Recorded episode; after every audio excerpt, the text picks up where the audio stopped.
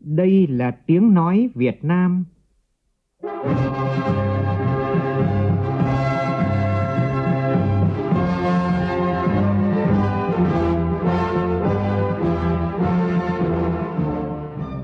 là tiếng nói Việt Nam, phát thanh từ Hà Nội, thủ đô nước Cộng hòa xã hội chủ nghĩa Việt Nam.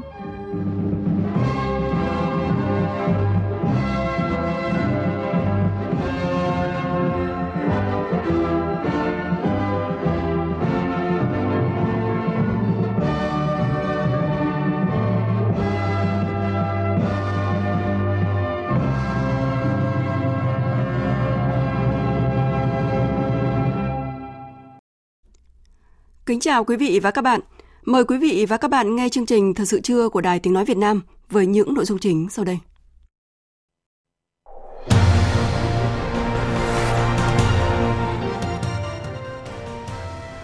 Chủ trì hội nghị trực tuyến của chính phủ với các địa phương về các nhiệm vụ giải pháp ứng phó dịch COVID-19, Thủ tướng Nguyễn Xuân Phúc nêu rõ, nhiệm vụ lúc này là phải biến nguy thành cơ để sau khi hết dịch, nền kinh tế tăng tốc, không chỉ bù lại những tổn thất mà còn thực hiện tầm nhìn và quyết tâm về một nền kinh tế độc lập tự cường. Sáng nay cả nước không ghi nhận bệnh nhân mới, hai bệnh nhân COVID-19 tại Bình Thuận và một bệnh nhân tại Đà Nẵng được xuất viện.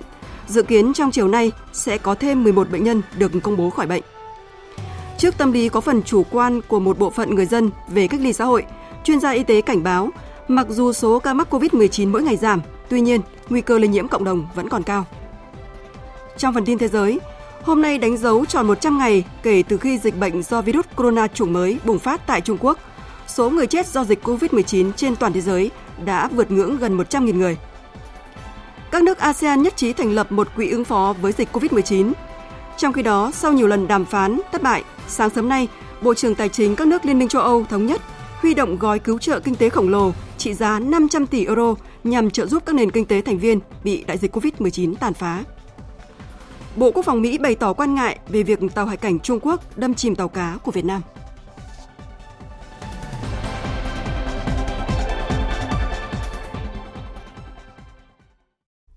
Bây giờ là nội dung chi tiết.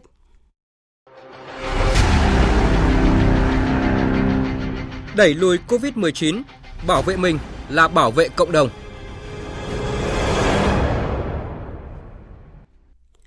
Thưa quý vị và các bạn, sáng nay tại trụ sở Chính phủ, Thủ tướng Nguyễn Xuân Phúc chủ trì hội nghị trực tuyến toàn quốc Chính phủ với các địa phương chuyên đề về tháo gỡ khó khăn sản xuất kinh doanh, giải ngân vốn đầu tư công, xử lý vấn đề an sinh xã hội và đảm bảo an ninh trật tự.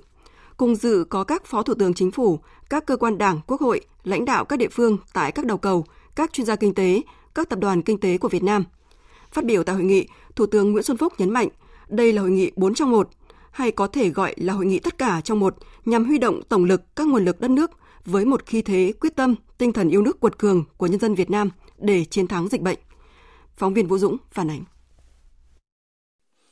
Phát biểu tại hội nghị, Thủ tướng Nguyễn Xuân Phúc nêu rõ COVID-19 đang tác động lớn đến cả thế giới và Việt Nam.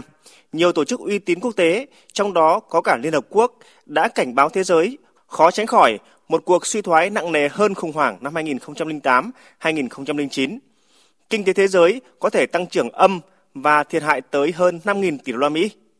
Do đó chưa bao giờ các quốc gia trên thế giới lại thực hiện đồng loạt các biện pháp mạnh về kích thích kinh tế như hiện nay. Ở nước ta, Thủ tướng cho biết tác động của COVID-19 khiến GDP quý 1 chỉ tăng 3,82%. Tuy đây là mức tăng trưởng cao so với khu vực, nhưng lại là mức tăng trưởng thấp nhất kể từ năm 2011 và nền kinh tế yếu cả cầu và cung.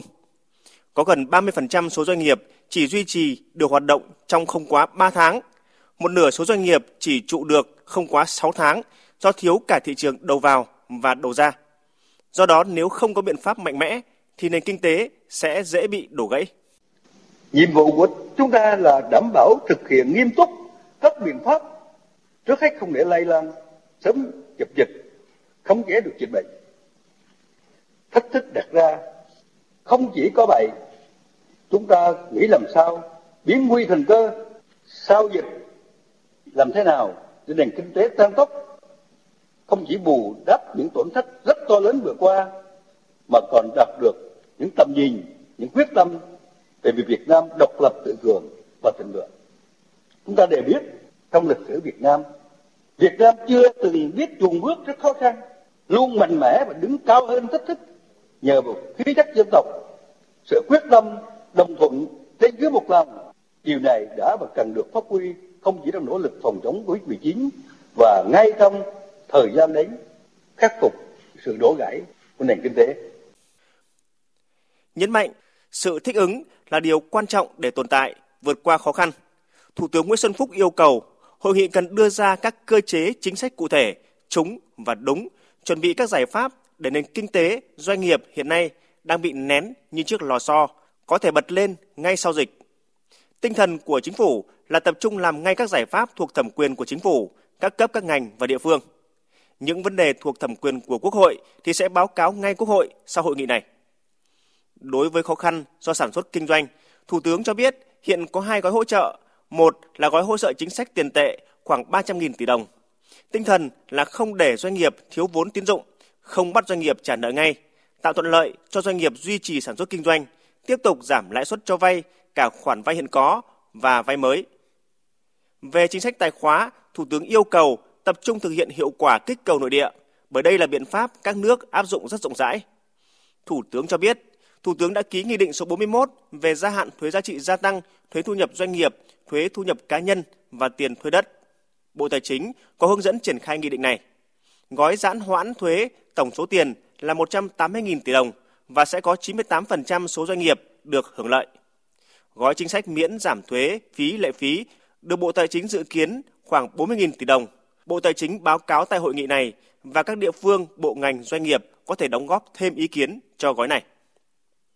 Thủ tướng yêu cầu các bộ ngành và địa phương cần phải nắm bắt xu thế chuyển dịch vốn đầu tư nước ngoài vào Việt Nam để thúc đẩy cải thiện môi trường đầu tư kinh doanh, có những cải cách vượt trội về môi trường đầu tư kinh doanh, thúc đẩy phát triển để đóng góp vào mục tiêu chung của cả nước. Chúng tôi cũng nhấn mạnh đến vai trò các đầu tàu kinh tế, các vùng kinh tế trọng điểm, các tỉnh, thành phố lớn rất quan trọng. Trong khi Hải Phòng tăng gần 15% GDP trong quý 1, thì trong khi Hà Nội chỉ tăng trên 3,7% và thành phố Hồ Chí Minh chỉ tăng 1%. Thì các đồng chí bí thư chủ tịch các địa phương tập trung chỉ đạo tháo gỡ khó khăn, nỗ lực cùng chính phủ và cả nước thực hiện nhiệm vụ phát triển kinh tế xã hội. Một câu hỏi đặt ra là tại sao nhiều địa phương tăng thấp như vậy và có nhiều địa phương có sự tăng trưởng cao hơn nhiều. Đồng thời, chúng tôi xin nói lại vai trò của doanh nghiệp, các loại hình doanh nghiệp trong giải quyết việc làm, các phần tăng trưởng thu ngân sách nhà nước. Chúng ta cần có một cái chương trình để bảo vệ sự tồn tại của hệ thống doanh nghiệp của chúng ta, kể cả hợp tác xã. Về giải ngân vốn đầu tư công, Thủ tướng nhấn mạnh phải giải ngân hết vốn năm 2019 và vốn kế hoạch năm 2020 với tổng vốn gần 700.000 tỷ đồng. Chế tài đặt ra là kiểm điểm trách nhiệm người đứng đầu các ngành và địa phương không chịu giải ngân. Và đến tháng 9 năm nay, nếu không giải ngân thì chính phủ sẽ báo cáo Quốc hội để chuyển vốn sang dự án khác. Cùng với đó là thành lập tổ công tác đặc biệt của chính phủ để giám sát việc kiểm tra tiến độ giải ngân các dự án. Đặc biệt, chính phủ đưa ra chủ trương giải ngân các dự án trọng điểm cấp bách đối với một số dự án giao thông như cao tốc Bắc Nam phía Đông, cao tốc Trung Lương Mỹ Thuận Cần Thơ, cảng sân bay quốc tế Long Thành, vân vân. Cần ra nhiệm vụ cụ thể, có chế tài xử lý nghiêm minh nếu triển khai chậm trễ. Về gói hỗ trợ lao động, đảm bảo an sinh xã hội, trong lúc khó khăn, Đảng, Nhà nước và các cấp đã bố trí số tiền hơn 62.000 tỷ đồng để hỗ trợ các đối tượng khó khăn, những người thất nghiệp do COVID-19. Nhấn mạnh vấn đề quan trọng là tổ chức thực hiện, Thủ tướng yêu cầu Bộ Lao động Thương binh và Xã hội trình bày biện pháp để triển khai gói hỗ trợ này đảm bảo chính xác và hiệu quả. Đối với bảo đảm trật tự an toàn xã hội, trong lúc khó khăn, thất nghiệp, Thủ tướng yêu cầu Bộ Công an và các cơ quan địa phương, nhất là các thành phố lớn, có kế hoạch, phương án cụ thể, đảm bảo an ninh trật tự, đặc biệt là có biện pháp ngăn chặn, xử lý tình trạng trộm cắp, tội phạm hình sự phát sinh do thất nghiệp, có biện pháp chấn áp hành vi chống phá của các thế lực thù địch, lợi dụng lúc khó khăn, đảm bảo an toàn thông tin và an ninh mạng. Phóng viên Đài Tiếng Nói Việt Nam vừa phản ánh về hội nghị trực tuyến của chính phủ với các địa phương chuyên đề về các nhiệm vụ giải pháp tháo gỡ khó khăn trong sản xuất kinh doanh do dịch COVID-19. Trước đó vào tối qua, Thủ tướng Nguyễn Xuân Phúc đã ký ban hành nghị quyết của chính phủ về các biện pháp hỗ trợ người dân gặp khó khăn do đại dịch COVID-19. Cụ thể như sau. Nghị quyết nêu rõ những người phải nghỉ không lương và người bị tạm hoãn hợp đồng từ một tháng trở lên sẽ được nhận hỗ trợ 1 triệu 800 nghìn đồng từ ngày 1 tháng 4 năm nay và không quá 3 tháng. Các doanh nghiệp khó khăn về tài chính đã trả ít nhất một nửa lương cho công nhân sẽ được vay không cần tài sản đảm bảo và không phải trả lãi suất từ ngân hàng chính sách để trả thêm một nửa tháng lương nữa cho người lao động này. Các hộ kinh doanh cá thể có thu khai thuế dưới 100 triệu đồng một năm, tạm ngừng kinh doanh từ ngày 1 tháng 4 năm nay sẽ được hỗ trợ 1 triệu đồng mỗi tháng tùy theo diễn biến của dịch bệnh, nhưng không quá 3 tháng. Những người lao động bị chấm dứt hợp đồng lao động có hay hợp đồng làm việc nhưng không đủ điều kiện hưởng trợ cấp thất nghiệp hoặc lao động không có giao kết hợp đồng bị mất việc làm cũng sẽ được hưởng hỗ trợ 1 triệu đồng mỗi tháng từ tháng 4 cho đến tháng 6 năm nay. Như người có công với cách mạng đang hưởng trợ cấp hàng tháng, người được hưởng trợ cấp xã hội được nhận 500.000 đồng mỗi tháng. Còn hộ nghèo, hộ cận nghèo được hỗ trợ 250.000 đồng mỗi người mỗi tháng và nhận được một lần cho cả 3 tháng. Nghị quyết của chính phủ nêu rõ, nhà nước, doanh nghiệp và cộng đồng xã hội cùng chia sẻ trách nhiệm trong việc bảo đảm cuộc sống cho người lao động, nhưng nhà nước cũng ưu tiên dành nguồn lực từ ngân sách nhà nước được phân chia phù hợp giữa ngân sách trung ương và địa phương để thực hiện chính sách hỗ trợ này. Chính phủ giao cho Bộ Lao động Thương binh và Xã hội chủ trì hướng dẫn các địa phương xác định đúng đối tượng và thực hiện chính sách này. Trong thông tin liên quan, phát biểu tại hội nghị trực tuyến toàn quốc chính phủ với các địa phương vào sáng nay, Bộ trưởng Bộ Lao động Thương binh và Xã hội Đào Ngọc Dung cho biết, Bộ đang hoàn thành dự thảo thông tư hướng dẫn các địa phương thực hiện gói hỗ trợ an sinh xã hội trị giá 62.000 tỷ đồng cho khoảng 20 triệu đối tượng khó khăn theo nghị quyết mà chính phủ vừa ban hành tối qua. Tinh thần là phải đảm bảo kịp thời, chính xác và không bỏ sót để triển khai gói hỗ trợ đảm bảo các nguyên tắc công khai, minh bạch và không để một số đối tượng trục lợi chính sách. Bộ trưởng Bộ Lao động Thương binh và Xã hội Đào Ngọc Dung cho cho rằng các địa phương cần phải nâng cao tinh thần trách nhiệm hơn nữa, xác định đúng đối tượng trong thời gian sớm nhất, không để lòng vòng, không để chậm tiến độ, hỗ trợ tới các đối tượng như chỉ đạo của Quốc hội và Chính phủ. Về việc chi trả các nhóm đối tượng, Bộ Lao động Thương binh Xã hội cùng một các địa phương thực hiện trên dịch vụ công trực tuyến. Về danh sách các đối tượng đủ điều kiện thụ hưởng, về nguyên tắc do Chủ tịch Ủy ban Nhân dân cấp tỉnh, thành phố chịu trách nhiệm chỉ đạo ra soát, xem xét và phê chuẩn toàn bộ các danh sách các đối tượng này trên cơ sở đảm bảo công khai, minh bạch từ tổ dân phố, thôn xóm và niêm yết công khai ở cấp xã phường. Đồng thời quy định rõ trách nhiệm của từng cấp, nhất là trách nhiệm của chủ tịch Ủy ban nhân dân cấp xã. Quá trình triển khai thường xuyên cần phải tăng cường kiểm tra, xử lý ở mức nghiêm minh nhất tất cả các vi phạm theo quy định của Đảng và Nhà nước. Về diễn biến dịch COVID-19, thưa quý vị và các bạn, sáng nay cả nước không ghi nhận ca mắc mới COVID-19. Thông tin tích cực nữa là sáng nay, hai ca bệnh COVID-19 của tỉnh Bình Thuận là bệnh nhân số 44 và số 36 đã được xuất viện sau gần một tháng điều trị. Cả hai người này đều có tiếp xúc gần với các bệnh nhân số 34 và 37 đã khỏi bệnh và xuất viện trước đó. Và vào trưa nay, Bệnh viện Đà Nẵng đã thực hiện thủ tục xuất viện cho bệnh nhân mắc COVID-19 thứ 135. Đây là bệnh nhân cuối cùng điều trị tại Đà Nẵng. Như vậy là đến nay cả 6 bệnh nhân mắc COVID-19 được điều trị ở Bệnh viện Đà Nẵng đều được chữa khỏi bệnh và xuất viện. Bác sĩ Phạm Ngọc Hàm, trưởng khoa y học nhiệt đới Bệnh viện Đà Nẵng cho biết. Chúng tôi làm với tâm thế rất sẵn sàng. Bên cạnh đó thì có sự động viên rất là kịp thời của lãnh đạo bệnh viện, lãnh đạo sở và lãnh đạo của thành phố. Chúng tôi thường xuyên nhận được lời thăm hỏi ân cần và động viên cũng như những sự hỗ trợ về nơi ăn chuẩn ở thì rất là đầy đủ. Chúng tôi không lo lắng gì. Mặc dù bây giờ là gần một tháng sống không về nhà nhưng mà bởi vì chúng tôi xác định nếu còn dịch thì chúng tôi còn phải chiến đấu hy vọng là chúng tôi sẽ thành công và chúng ta sẽ dập được dịch này để làm bình yên cho thành phố cả đất nước chúng ta. Bộ Y tế cho biết là dự kiến trong hôm nay, 11 bệnh nhân khác sẽ được công bố khỏi bệnh. Đến nay thì đã có 50% trong tổng số 255 ca nhiễm COVID-19 được chữa khỏi bệnh. Trong số 127 bệnh nhân đang điều trị thì 17 người có kết quả xét nghiệm âm tính một lần, 18 người âm tính hai lần. Liên quan tới ca bệnh COVID-19 thứ 254 là bệnh nhân chạy thận tại Bệnh viện Thận Hà Nội, lãnh đạo Trung tâm Kiểm soát Bệnh tật Hà Nội cho biết, ngay sau khi Bộ Y tế công bố trường hợp mắc COVID-19, thì lực lượng chức năng của Trung tâm Kiểm soát Bệnh tật Hà Nội đã tiến hành giả soát những trường hợp tiếp xúc với ca bệnh này tại Bệnh viện Thận Hà Nội. Bước đầu đã xác định được 45 người tiếp xúc gần F1 với ca bệnh thứ 254. Trong số này có 28 nhân viên y tế của bệnh viện và 17 bệnh nhân. Hiện tất cả 45 trường hợp F1 này đã được tiến hành cách ly tại Bệnh viện Bắc Thăng Long. Trung tâm Kiểm soát Bệnh tật Hà Nội đã tiến hành lấy mẫu xét nghiệm virus SARS-CoV-2 của 42 trong tổng số 45 trường hợp vừa nêu. Dự kiến kết quả xét nghiệm sẽ có trong hôm nay.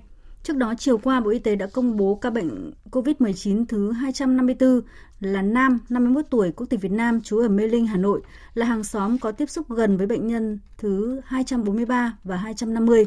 Bệnh nhân được lấy mẫu bệnh phẩm ngày 9 tháng 4. Kết quả xét nghiệm ngày 9 tháng 4 khẳng định bệnh nhân dương tính với virus SARS-CoV-2. Đáng chú ý, bệnh nhân này đang điều trị chạy thận tại Bệnh viện Thận Hà Nội nên đã được cách ly điều trị tại đây. Tại thành phố Hồ Chí Minh, bắt đầu từ hôm nay, thành phố sẽ triển khai giám sát trong cộng đồng thông qua khai báo y tế và xét nghiệm tầm soát mở rộng bằng test nhanh.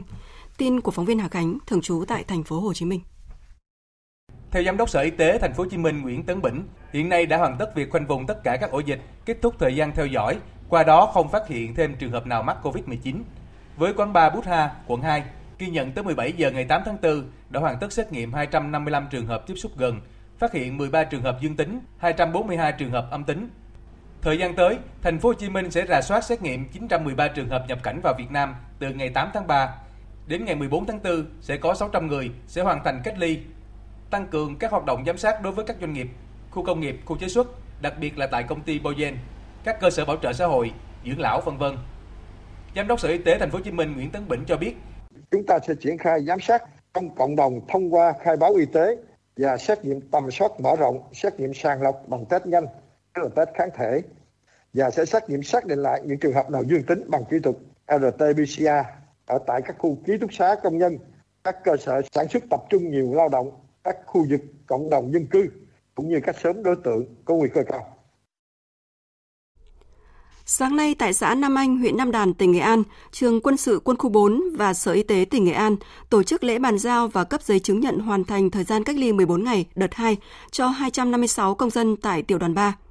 Trước đó vào chiều qua, trường quân sự quân khu 4 đã trao giấy chứng nhận và bàn giao 235 công dân hoàn thành thời gian cách ly 14 ngày tại nhà trường. Tính đến sáng nay thì trường quân sự quân khu 4 đã hoàn thành nhiệm vụ phục vụ cách ly cho gần 600 công dân từ Lào và Thái Lan trở về Việt Nam. Thưa quý vị và các bạn, 14 ngày cách ly tập trung là quãng thời gian không quên, giúp thấu hiểu hơn về trách nhiệm công dân, cảm nhận rõ về tình người, tình quân dân bền chặt. Đây là suy nghĩ và cảm nhận chung của hầu hết những người đã và đang thực hiện cách ly tập trung phòng chống dịch COVID-19 ở tỉnh biên giới Điện Biên. Nhờ quân dân chung tay đoàn kết một lòng mà đến nay, tỉnh biên giới này chưa ghi nhận trường hợp nào mắc COVID-19. Ghi nhận của phóng viên Vũ Lợi, thường trú tại khu vực Tây Bắc.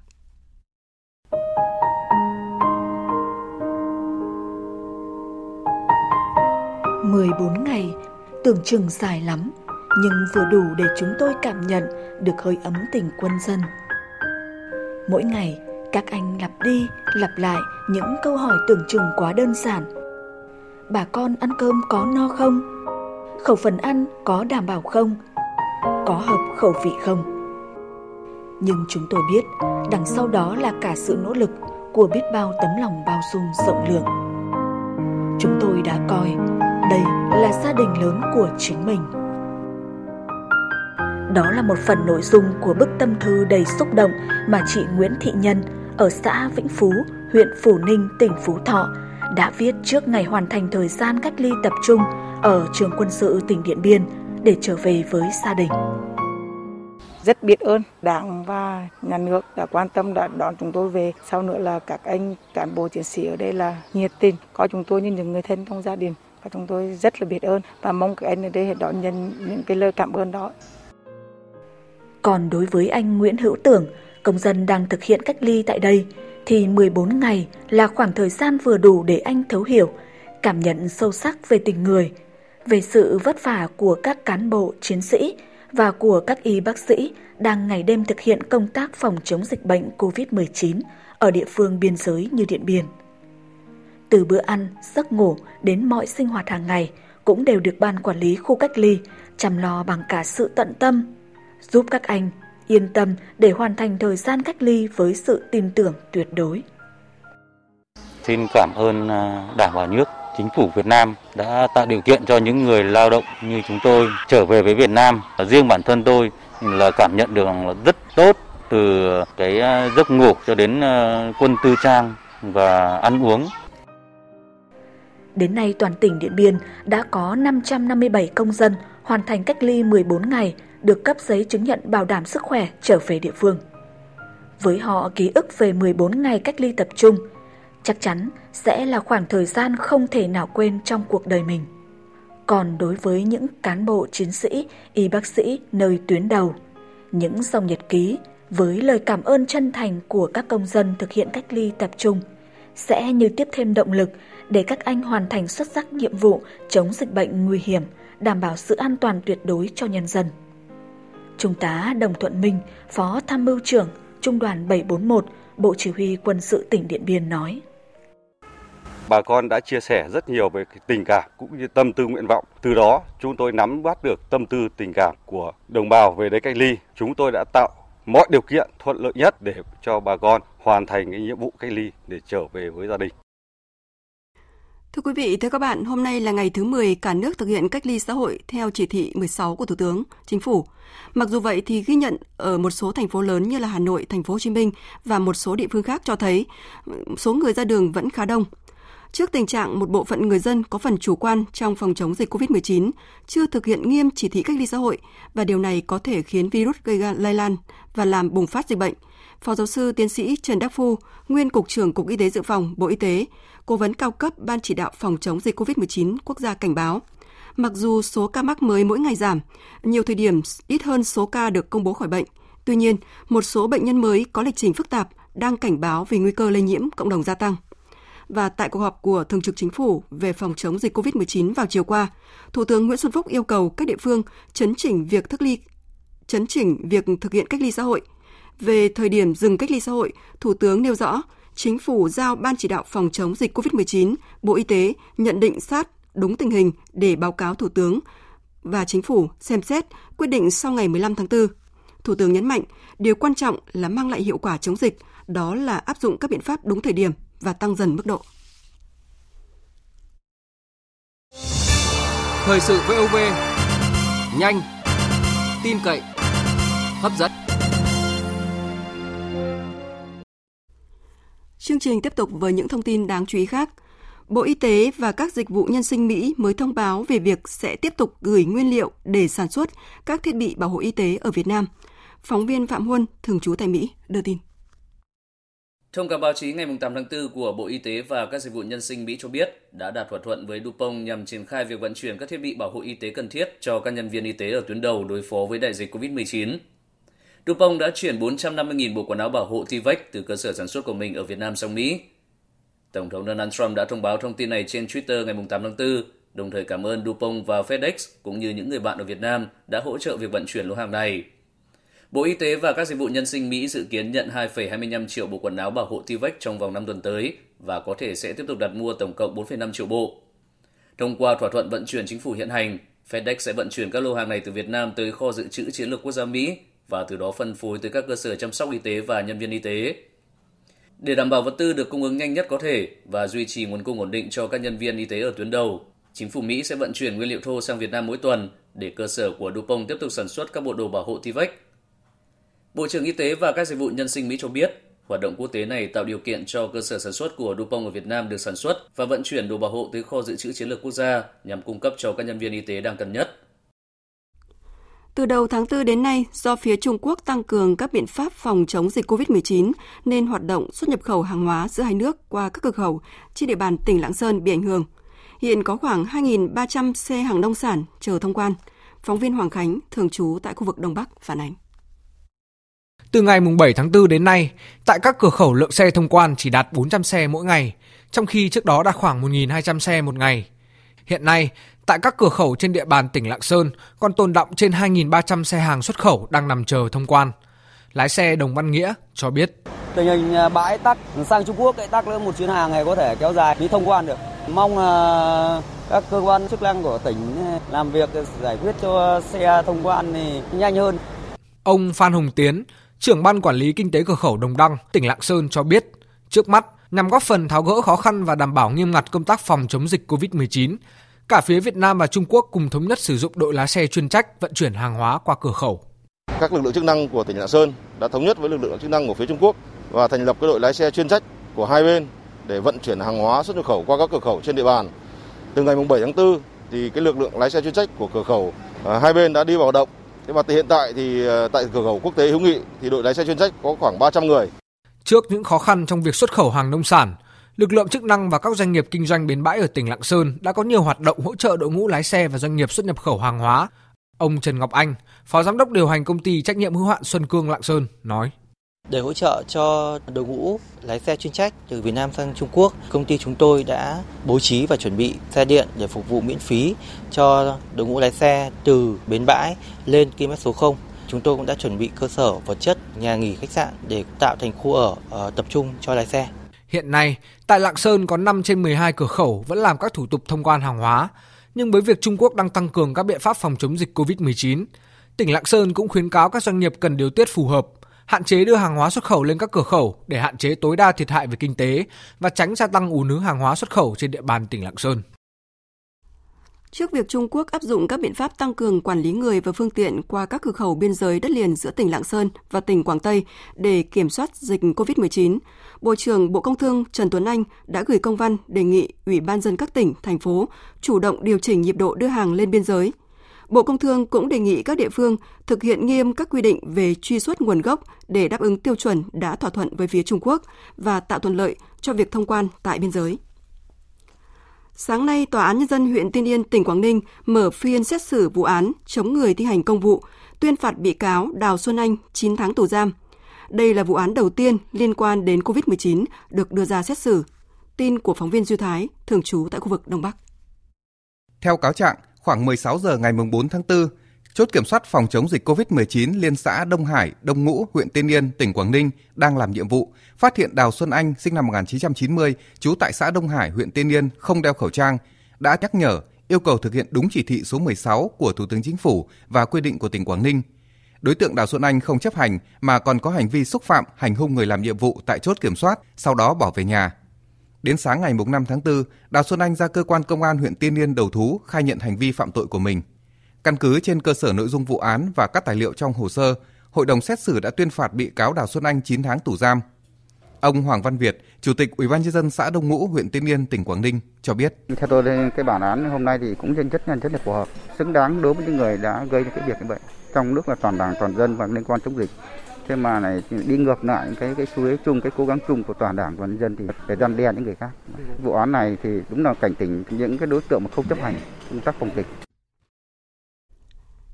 Trong diễn biến có liên quan thì Công an tỉnh Thái Bình cho biết cơ quan cảnh sát điều tra Công an huyện Hưng Hà vừa khởi tố vụ án, khởi tố một bị can chống người thi hành công vụ. Trước đó vào khoảng 17 giờ 30 phút ngày 8 tháng 4 vừa qua, thành viên chốt kiểm soát dịch COVID-19 tại xã Thống Nhất, huyện Hưng Hà phát hiện Trần Văn Mạnh, sinh năm 1996, trú tại thôn Mỹ Thịnh, xã Tây Đô, huyện Hưng Hà, điều khiển xe máy không đội mũ bảo hiểm, không đeo khẩu trang khi đi qua chốt. Thành viên chốt kiểm soát đã yêu cầu Trần Văn Mạnh dừng xe để khai báo y tế đối với người ờ, nơi khác vào địa phương. Tuy nhiên, Trần Văn Mạnh đã không chấp hành hành vi và có hành vi lăng mạ, hành hung, chống lại lực lượng chức năng, gây thương tích cho thành viên chốt kiểm dịch. Công an thành phố Quy Nhơn, tỉnh Bình Định cũng vừa khởi tố vụ án bắt tạm giam Nguyễn Văn Thắng, 22 tuổi, ở thị trấn Diêu Trì, huyện Tuy Phước về hành vi chống người thi hành công vụ trong công tác phòng chống dịch COVID-19. Nguyễn Văn Thắng đã có hành vi chửi bới những người trong tổ công tác không cho mình tắm biển, đồng thời lao vào đánh một thành viên của tổ công tác khi được nhắc nhở đeo khẩu trang. Tại trụ sở công an phường Nguyễn Văn Cừ, Nguyễn Văn Thắng tiếp tục có hành vi chửi bới, chống đối lực lượng thi hành công vụ.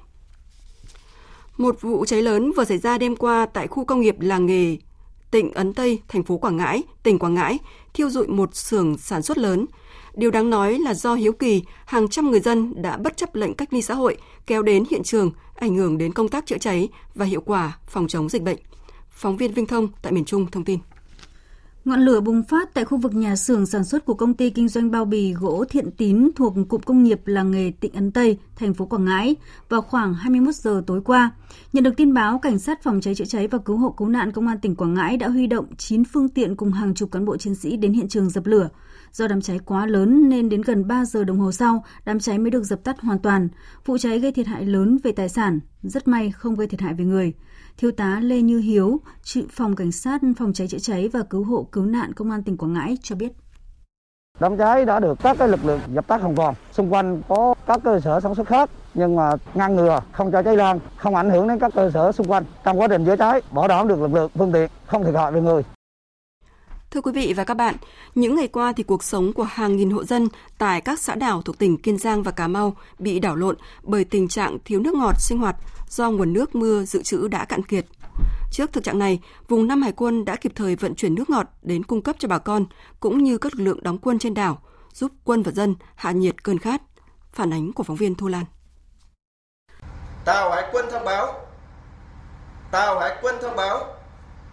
Hôm nay, vùng Nam Hải quân tổ chức cấp nước ngọt miễn phí cho bà con. Đề nghị bà con thu xếp công việc, chuẩn bị các dụng cụ để nhà nước. Đó là tiếng loa được phát đi từ tàu 637 Lữ đoàn 127 vùng Nam Hải quân khi cập đảo Hòn Nghệ, huyện Kiên Lương, tỉnh Kiên Giang trong ngày 7 tháng 4 mới đây. Không thể kể hết niềm vui của người dân ở hòn đảo nhỏ này khi tàu hải quân mang nước ngọt đến với bà con khi cơn khát đã lên đến đỉnh điểm. Bà Huỳnh Kiều Anh và chị Ong Thị Khiếm ở xã Hòn Nghệ, huyện Kiên Lương, tỉnh Kiên Giang vui mừng. Bà con ở đây rất là khó khăn, được mấy chú bộ đội về đây cho nước gì là bà con ở đây rất là mừng rỡ hân hoan lắm. Bữa nay là bộ đội cấp nước cho đây là rất là vui. Đó, sử dụng nước này để dành uống và để nấu ăn, để riêng cho nó. Xã Hòn Nghệ là một đảo nhỏ thuộc huyện Kiên Lương nằm cách đất liền khoảng 20 km. Hiện toàn xã có trên 500 hộ dân sinh sống. Trên đảo Hòn Nghệ có một vài giếng nước ngọt nhưng lại bị nhiễm phèn, nhiễm mặn cao nên không thể dùng cho sinh hoạt hàng ngày. Bà con phải mua nước sinh hoạt để dùng nên khó khăn lại trồng chất khó khăn. Ông Nguyễn Văn Tòng, xã Sơn Hải, huyện Kiên Lương, tỉnh Kiên Giang cho biết. Thì à, nước lọc này thì nó cũng hiếm. Hải quân dùng năm ra là để tặng cho bà con vậy là quá trời quý luôn rồi. Bà con mừng dữ lắm luôn, không có thể nào nói tả nổi được. Quá mừng. Theo Đại tá Nguyễn Đăng Tiến, chính ủy vùng Nam Hải quân, để đảm bảo giải quyết những khó khăn trước mắt cho nhân dân trên các điểm đảo và các khu vực đơn vị đóng quân trong mùa khô hạn đang diễn ra hết sức khốc liệt, vùng Nam Hải quân sẽ tiếp tục sử dụng tàu và các phương tiện cũng như lực lượng để cấp nước ngọt cho bà con nhân dân ổn định cuộc sống. Chúng tôi sẽ nghiên cứu đề xuất về trên từ nguồn kinh phí, từ nguồn quỹ vốn của đơn vị Ờ, cũng như là các cái nguồn xã hội hóa. Chúng tôi sẽ đầu tư xây dựng những cái công trình, những cái bể chứa nước có cái dung lượng lớn để bảo đảm trữ nước à, phục vụ cho cái cuộc sống sinh hoạt của cán bộ chiến sĩ của vùng à, cũng như là trên cơ sở đó là giúp đỡ cho bà con ngư dân à, cho nhân dân trên các cái điểm đảo cái vùng khó khăn đủ nước để sinh hoạt và ổn định cuộc sống Nước ngọt mà cán bộ chiến sĩ lực lượng vùng Nam Hải quân đang trên hành trình mang đến không chỉ giúp cán bộ chiến sĩ và người dân đang sinh sống làm việc tại các đảo giải tỏa cơn khát mà còn thắt chặt hơn nữa mối quan hệ đoàn kết quân dân, tô thắm thêm hình ảnh đẹp của anh bộ đội Cụ Hồ, người chiến sĩ hải quân trong lòng nhân dân trên vùng biển Tây Nam của Tổ quốc.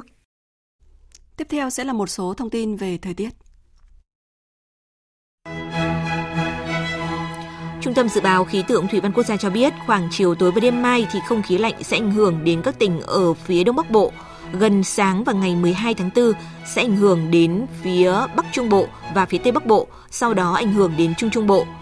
Do ảnh hưởng của không khí lạnh, từ chiều tối mai ở các tỉnh vùng núi phía Bắc có mưa rào và rông, cục bộ có mưa vừa mưa to. Và từ đêm mai thì mưa rông sẽ mở rộng ra các nơi khác ở Bắc Bộ và Bắc Trung Bộ. Từ ngày 12 tháng 4, mưa rông mở rộng ra các tỉnh từ Quảng Bình đến Phú Yên. Riêng các tỉnh từ Thanh Hóa đến Quảng Ngãi mưa vừa, có nơi mưa to đến rất to. Và lưu ý là trong mưa rông có khả năng xảy ra lốc xét, mưa đá và gió giật mạnh.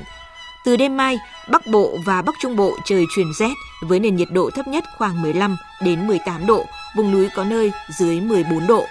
Còn tại khu vực Tây Nguyên và Nam Bộ, mưa trái mùa có xu hướng giảm dần, ít điểm mưa to, Ban ngày ở miền Đông Nam Bộ có nắng nóng với nhiệt độ từ 35 đến 36 độ và đến khoảng ngày 13 và 14 tháng 4 sẽ có mưa trái mùa.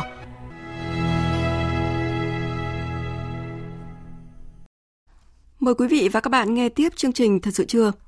Hôm qua theo giờ Mỹ, Bộ Quốc phòng Mỹ ra tuyên bố lên án hành vi của Trung Quốc trong vụ đâm chìm tàu cá Việt Nam tại vùng biển thuộc quần đảo Hoàng Sa của Việt Nam ở Biển Đông tuyên bố bày tỏ quan ngại sâu sắc trước thông tin về việc một tàu cảnh sát biển Trung Quốc đã va chạm và đâm chìm một tàu cá của Việt Nam tại khu vực gần quần đảo Hoàng Sa. Tuyên bố nêu rõ, hành vi của Trung Quốc sai trái ngược với tầm nhìn của Mỹ về một khu vực Ấn Độ Dương, Thái Bình Dương tự do và cởi mở. Trong đó tất cả các quốc gia đều được đảm bảo chủ quyền, không bị ép buộc và có quyền phát triển kinh tế phù hợp với các quy tắc và chuẩn mực quốc tế. Mỹ sẽ tiếp tục hỗ trợ các nỗ lực nhằm đảm bảo tự do hàng hải và cơ hội kinh tế trong toàn bộ khu vực Ấn Độ Dương, Thái Bình Dương. Cập nhật về tình hình dịch COVID-19, tính đến 11 giờ trưa nay theo giờ Việt Nam, thế giới đã ghi nhận hơn 1.600 ca nhiễm dịch. COVID-19 trong đó gần 96.000 ca tử vong. Hiện Mỹ vẫn là quốc gia có nhiều ca nhiễm nhất với hơn 468.000 ca. Trả lời họp báo vào hôm qua, Tổng thống Mỹ Donald Trump cho biết đại dịch COVID-19 đã đạt đỉnh tại nước này và giờ là giai đoạn thuyên giảm. Chúng ta đang ở trên đỉnh của quả đồi. Tôi khá chắc chắn về điều đó và bây giờ chúng ta đang đi xuống. Trong một số trường hợp, chúng ta đã bắt đầu quá trình này. Cuộc họp ngắn ngày à, hàng ngày về tình hình dịch bệnh của Tổng thống được đưa ra trong bối cảnh các quan chức kinh tế hàng đầu của chính phủ Mỹ tin rằng nền kinh tế Hoa Kỳ có thể bắt đầu mở cửa trở lại vào tháng 5, bất chấp các chuyên gia y tế khẳng định rằng các biện pháp xa cách xã hội phải kéo dài để đánh bại hoàn toàn dịch bệnh. Cũng trong cuộc họp báo, Tổng thống Mỹ đã bày tỏ sự tin tưởng mạnh mẽ của ông vào nền kinh tế Mỹ sẽ rất tốt trong thời gian tới.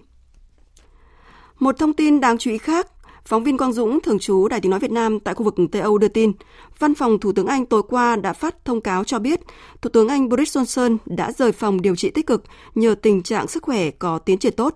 Đây là tin vui với nước Anh trong bối cảnh nước này hôm qua tiếp tục có thêm gần 900 ca tử vong vì dịch COVID-19, nâng tổng số ca tử vong lên gần 8.000 người, số ca nhiễm là hơn 65.000 người.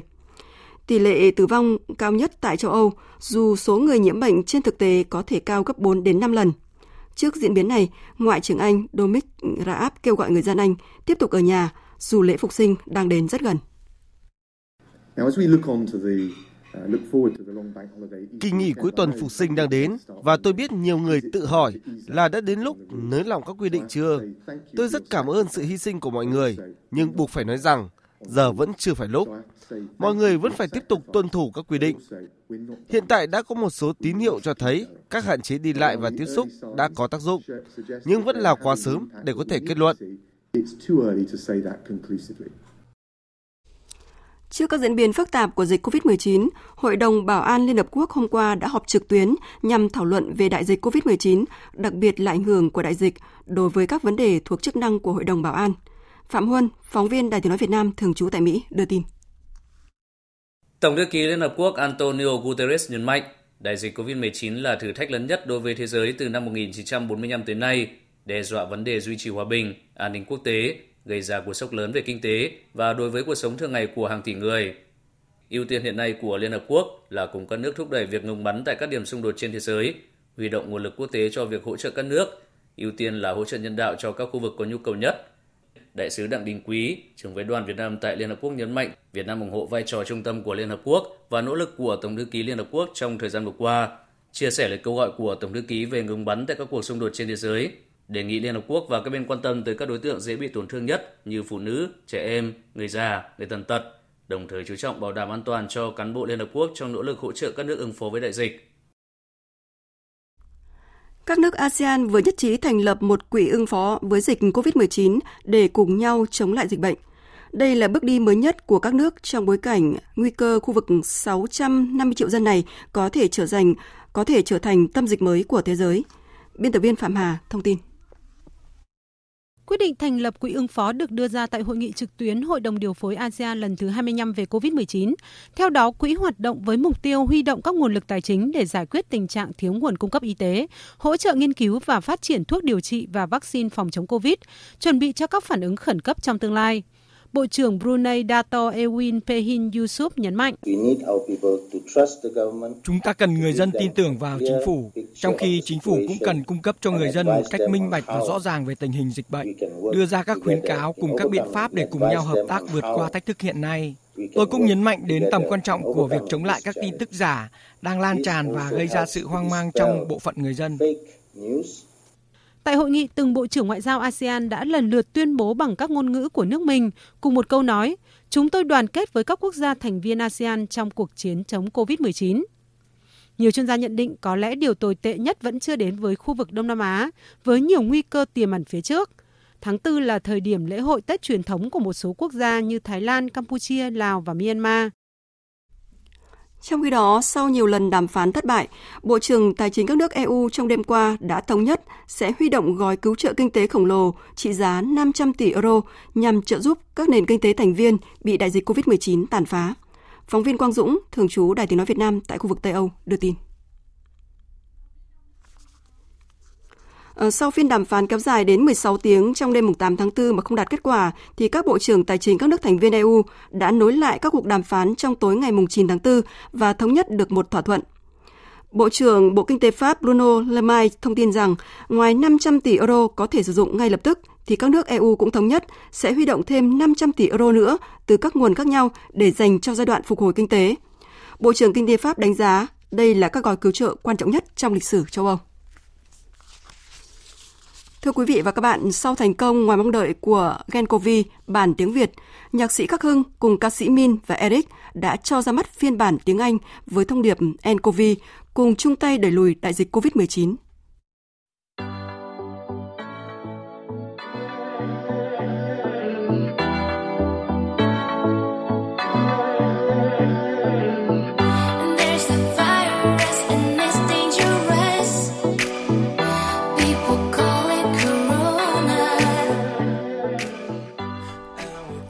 GenCovi bản tiếng Anh tiếp tục là sản phẩm đồng hành cùng Viện Sức khỏe nghề nghiệp và Môi trường thuộc Bộ Y tế. Với phiên bản tiếng Anh, Bộ Y tế mong muốn các bạn trẻ trong và ngoài nước tham gia các bản cover, thực hiện vũ điệu hoặc là hát lại các bài hát trên các trang mạng xã hội như để lan tỏa rộng rãi hơn các thông điệp ý nghĩa từ bài hát như một nỗ lực đóng góp trong cuộc chiến chống dịch Covid trên toàn thế giới, chung tay đẩy lùi đại dịch Covid-19.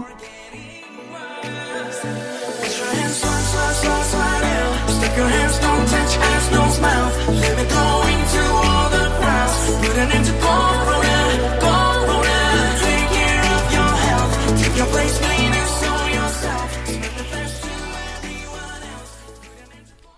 Thưa quý vị và các bạn, trong thời điểm chống dịch như chống giặc, cùng với tuyên truyền qua các phương tiện truyền thông báo chí, thì âm nhạc cũng là phương thức rất hiệu quả giúp người dân nâng cao nhận thức trong phòng chống dịch COVID-19. Tại Cần Thơ, các nghệ sĩ nhà hát Tây Đô đã sáng tác lại lời mới, ghi âm những bản đơn ca tài tử, ca cổ, điệu lý có nội dung phòng chống dịch COVID-19, thực hiện chỉ thị 16 của Thủ tướng Chính phủ và được đông đảo công chúng đón nhận. Phản ánh của phóng viên Hồng Phương.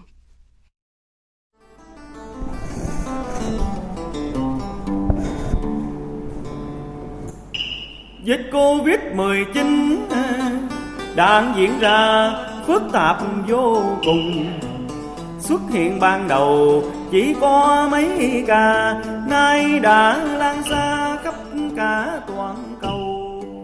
Nhà hát Tây Đô đã hoàn thành xong 3 tác phẩm với nội dung tuyên truyền vận động người dân nâng cao ý thức trong công tác phòng chống dịch bệnh, bày tỏ tin tưởng với sự chỉ đạo của Đảng và nhà nước nói chung, các ban ngành cùng những chiến sĩ quả cảm nói riêng trong cuộc chiến chống đại dịch Covid-19, khích lệ mọi người vượt qua khó khăn để chiến thắng dịch bệnh nghệ nhân ưu tú Kiều Nga, Phó Giám đốc Nhà hát Tây Đô cho biết, trong thời điểm thực hiện giãn cách xã hội theo chỉ thị 16 của Thủ tướng, anh em nghệ sĩ tự luyện tập, tiến hành thu tiếng từng người, tránh tiếp xúc quá hai người. Để những tác phẩm được lên sóng phát thanh truyền hình cũng là sự nỗ lực rất lớn của tập thể. Đặc biệt, các tác phẩm còn được nghệ sĩ tải lên các mạng xã hội Facebook, YouTube, Zalo, nhận được phản hồi tích cực. Mọi người rất ủng hộ lớp đó là người ta like rồi người ta bình luận. Tình bình luận người ta rất là, là đồng tình với mình. Rồi người ta lại khen à, mình thể hiện rất là hay. À, rồi là ta chia sẻ thì cũng rất là nhiều. Mình thấy là cái vấn đề mà tuyên truyền qua cái mạng à, xã hội như vậy thì thấy rất là hiệu quả. Là người trực tiếp tham gia ghi âm ba tác phẩm, một trích đoạn, một bài bản tài tử, một bản song tấu, nghệ sĩ Phương Anh hào hứng chia sẻ. Đây là lần đầu tiên anh được thể hiện những bài có từ ngữ lạ, virus corona, rồi những lời hiệu triệu rất thiết thực, cảm thấy thích thú và cảm ơn những tác giả đã viết lời. Trên nền tảng cơ bản là sáng tác của tác giả, anh thể hiện thật sinh động để bài ca có được không khí vui tươi, bà con yêu cải lương dễ tiếp nhận, hiểu rõ cách phòng dịch bệnh, vừa bảo vệ mình vừa bảo vệ cộng đồng cải lương ca cổ tài tử là mạch sống tinh thần của người dân phương Nam với những tác phẩm tuyên truyền của nhà hát Tây Đô khẳng định bộ môn nghệ thuật vẫn có thể hòa cùng dòng chảy thời sự để không xa rời cuộc sống và có những đóng góp cho cộng đồng qua đó có thể thấy sức mạnh của âm nhạc, sự chung tay góp công góp sức của các nghệ sĩ đã tiếp sức tạo nên niềm tin, tinh thần đoàn kết, cùng chung tay đẩy lùi dịch bệnh, mang lại cuộc sống bình yên cho mọi người.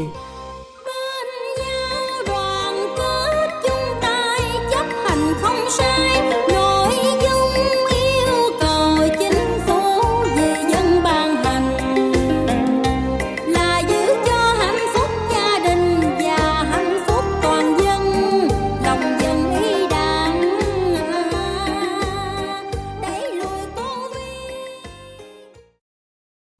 vị và các bạn đang nghe chương trình Thật sự trưa của Đài Tiếng Nói Việt Nam.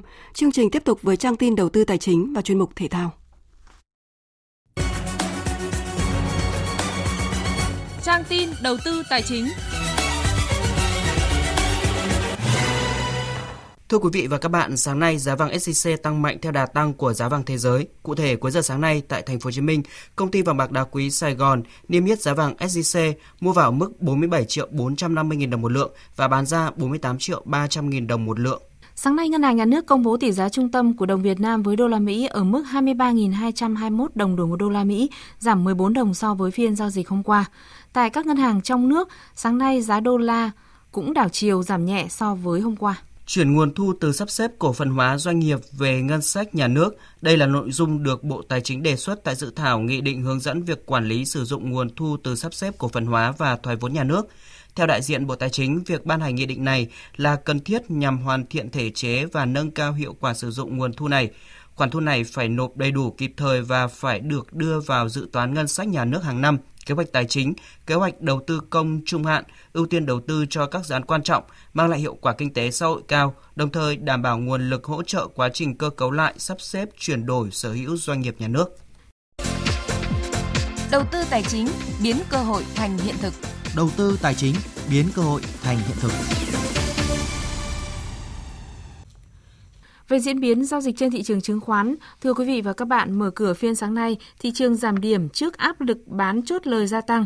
Tuy nhiên, lực cầu bắt đáy được kích hoạt đã giúp thị trường tăng điểm. Chỉ sau khoảng 35 phút giao dịch, thị trường đã lấy lại sắc xanh. Nhưng với dòng tiền chưa đủ mạnh cùng diễn biến phân hóa của thị trường khiến chỉ số VN Index biến động nhẹ quanh mốc 960 điểm. Chốt phiên giao dịch sáng nay, VN Index đạt 762,49 điểm, HNX Index đạt 106,84 điểm. Và để cung cấp thêm thông tin về diễn biến thị trường chứng khoán, phóng viên Đài Tiếng Nói Việt Nam có cuộc trao đổi với chuyên gia chứng khoán Lê Ngọc Nam, Phó trưởng phòng phân tích tư vấn đầu tư công ty chứng khoán Tân Việt. Thưa ông, ông có đánh giá như thế nào về diễn biến giao dịch trên thị trường chứng khoán trong phiên giao dịch sáng nay ạ? Phiên giao dịch ngày hôm nay thì chúng ta thấy rằng là cơ bản thị trường vẫn đang có cái ờ, xu hướng tăng ờ, tương đối là tốt so với các cái phiên trước đây. Thì đầu phiên có cái sự sụt giảm một chút thôi. Tuy nhiên thì uh, sau đó về mặt cơ bản sau 10 giờ thì thị trường vẫn đang có cái diễn biến tương đối là là tích cực. Chúng ta cũng đã biết rằng là thị trường cũng đã hồi được một cái quãng thời gian tương đối là dài, trong khoảng 8 phiên, và cái mức điểm cũng tăng tương đối là mạnh. Theo tôi tính toán thì cái mức điểm nó đã tăng độ khoảng hơn 100 điểm, từ mức 660 cho đến ờ, hiện tại đang giao dịch hơn 760 điểm. Và các các cái dòng cổ phiếu thì ờ, cũng đã luân phiên ờ, tăng, đặc biệt là các cái nhóm blue chip cũng giảm sâu trong cái giai đoạn vừa qua. Vâng, rất nhiều doanh nghiệp trên sàn chứng khoán đang phải đối mặt với nhiều khó khăn ạ. Theo ông thì cần triển khai giải pháp gì để hỗ trợ cho nhà đầu tư vào cổ phiếu bị ảnh hưởng của dịch bệnh ạ? Chúng ta cũng biết rằng là các cái cổ phiếu bị ảnh hưởng thì nói chung ờ, là vì toàn bộ các cái hoạt động của các cái doanh nghiệp hay là à, nền kinh tế đều bị chứng lại trong cái ờ, quãng thời gian vừa rồi, ờ, đặc biệt là trong cái quãng thời gian quý 1 năm 2020. Cho nên cơ bản là gần như tất cả các cái doanh nghiệp đều có cái sự tác động nhất định chúng ta cũng đã biết là chính phủ cũng đã có những cái gói hỗ trợ tương đối là lớn và tôi hy vọng rằng các cái gói hỗ trợ này sẽ đến được các cái doanh nghiệp cùng với lại người dân Ờ, cùng với đó là các cái việc ờ, như là giảm lãi suất đối với các cái khoản vay trước hay là ổn định đặc biệt là việc ổn định nhanh cái quá trình ờ, kiểm soát dịch bệnh hiện tại giúp các cái doanh nghiệp trở lại cả hoạt động bình thường. Vâng, với những diễn biến như hiện nay thì ông có khuyến nghị gì với các nhà đầu tư? Đối với thị trường chứng khoán thì chúng ta cũng đã biết là thị trường đã có một cái đợt hồi phục tương đối là tốt ờ, và khá là mạnh mẽ kể từ cái mốc ờ, rất thấp là 660 điểm. Hiện tại thì thị trường cũng đã giao dịch ở cái vùng ổn định hơn xung quanh 760 điểm. Ờ, tuy vậy thì cái mức độ ổn định này theo tôi nghĩ là chưa thực sự có thể lâu dài do đó thì các cái nhà đầu tư cũng cũng có lẽ là nên giữ một cái trạng thái tương đối là cẩn trọng trong cái vùng điểm từ 750 cho đến 800 điểm bởi vì theo cái quan sát của tôi tôi nhận thấy rằng đây là một cái ờ, vùng có cái khả năng ờ, xảy ra dao động ngắn hạn ờ, không được tốt cho lắm. Vâng, xin trân trọng cảm ơn ông với những phân tích vừa rồi.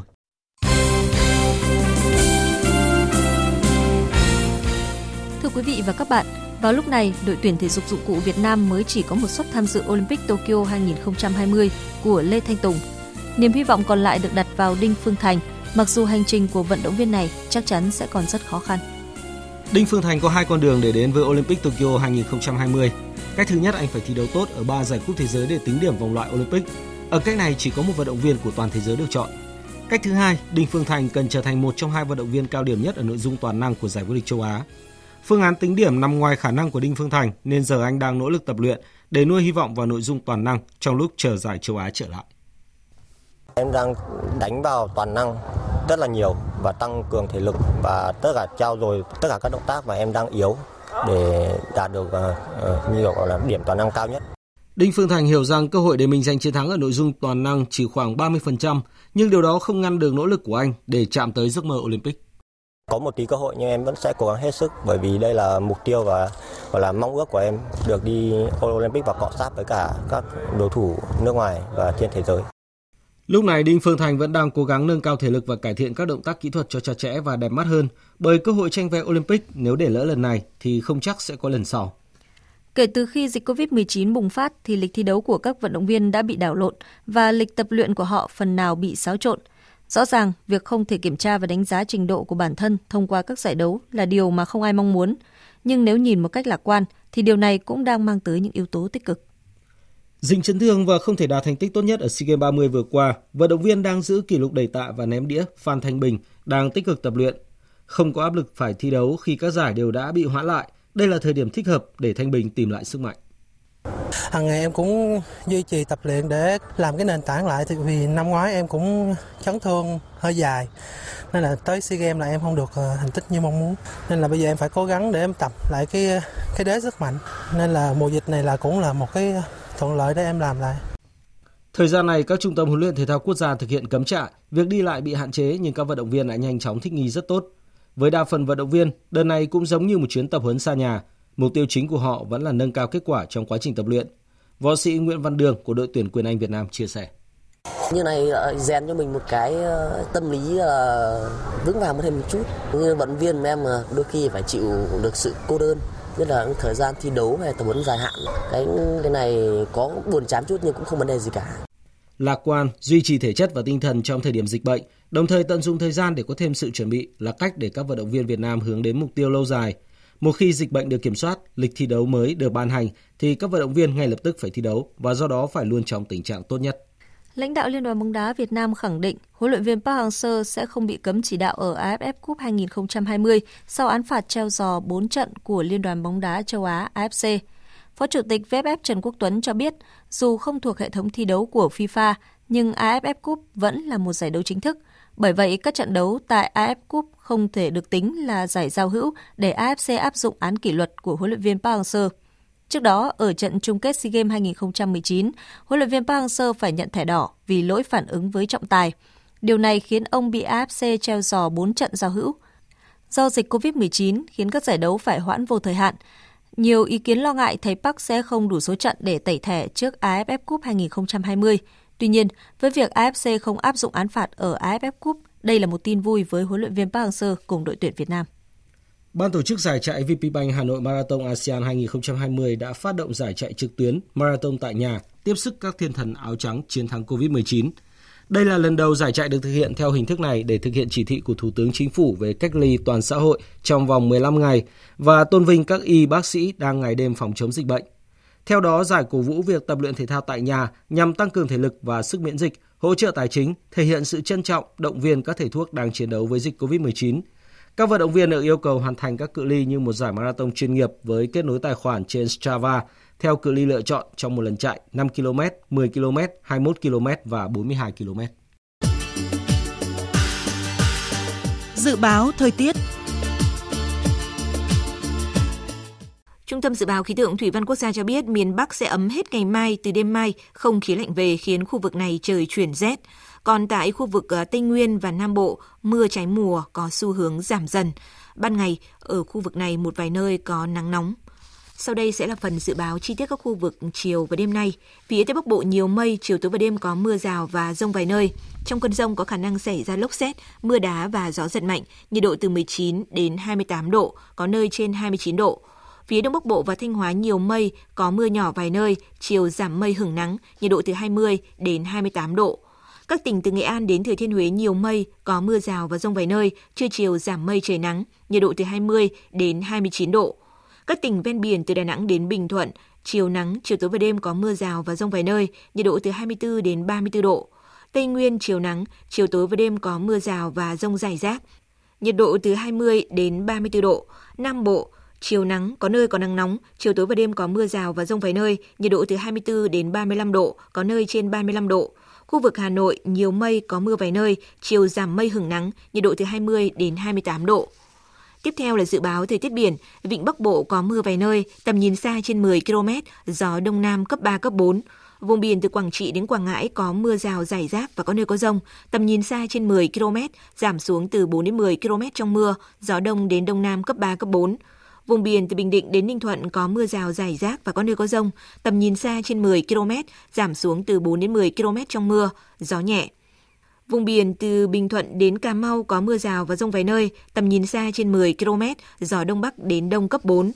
Vùng biển từ Cà Mau đến Kiên Giang và Vịnh Thái Lan có mưa vài nơi, tầm nhìn xa trên 10 km, gió nhẹ. Khu vực Bắc, giữa và Nam Biển Đông và khu vực quần đảo Hoàng Sa thuộc thành phố Đà Nẵng, khu vực quần đảo Trường Sa thuộc tỉnh Khánh Hòa có mưa rào và rông vài nơi, tầm nhìn xa trên 10 km, gió Đông Bắc đến Đông cấp 4, cấp 5. Tới đây chúng tôi kết thúc chương trình Thời sự trưa của Đài Tiếng Nói Việt Nam. Chương trình do các biên tập viên Thu Hòa, Minh Châu, Phương Hoa biên soạn và thực hiện với sự tham gia của kỹ thuật viên Văn Quang, chịu trách nhiệm nội dung Nguyễn Thị Tuyết Mai. Cảm ơn quý vị và các bạn đã quan tâm lắng nghe.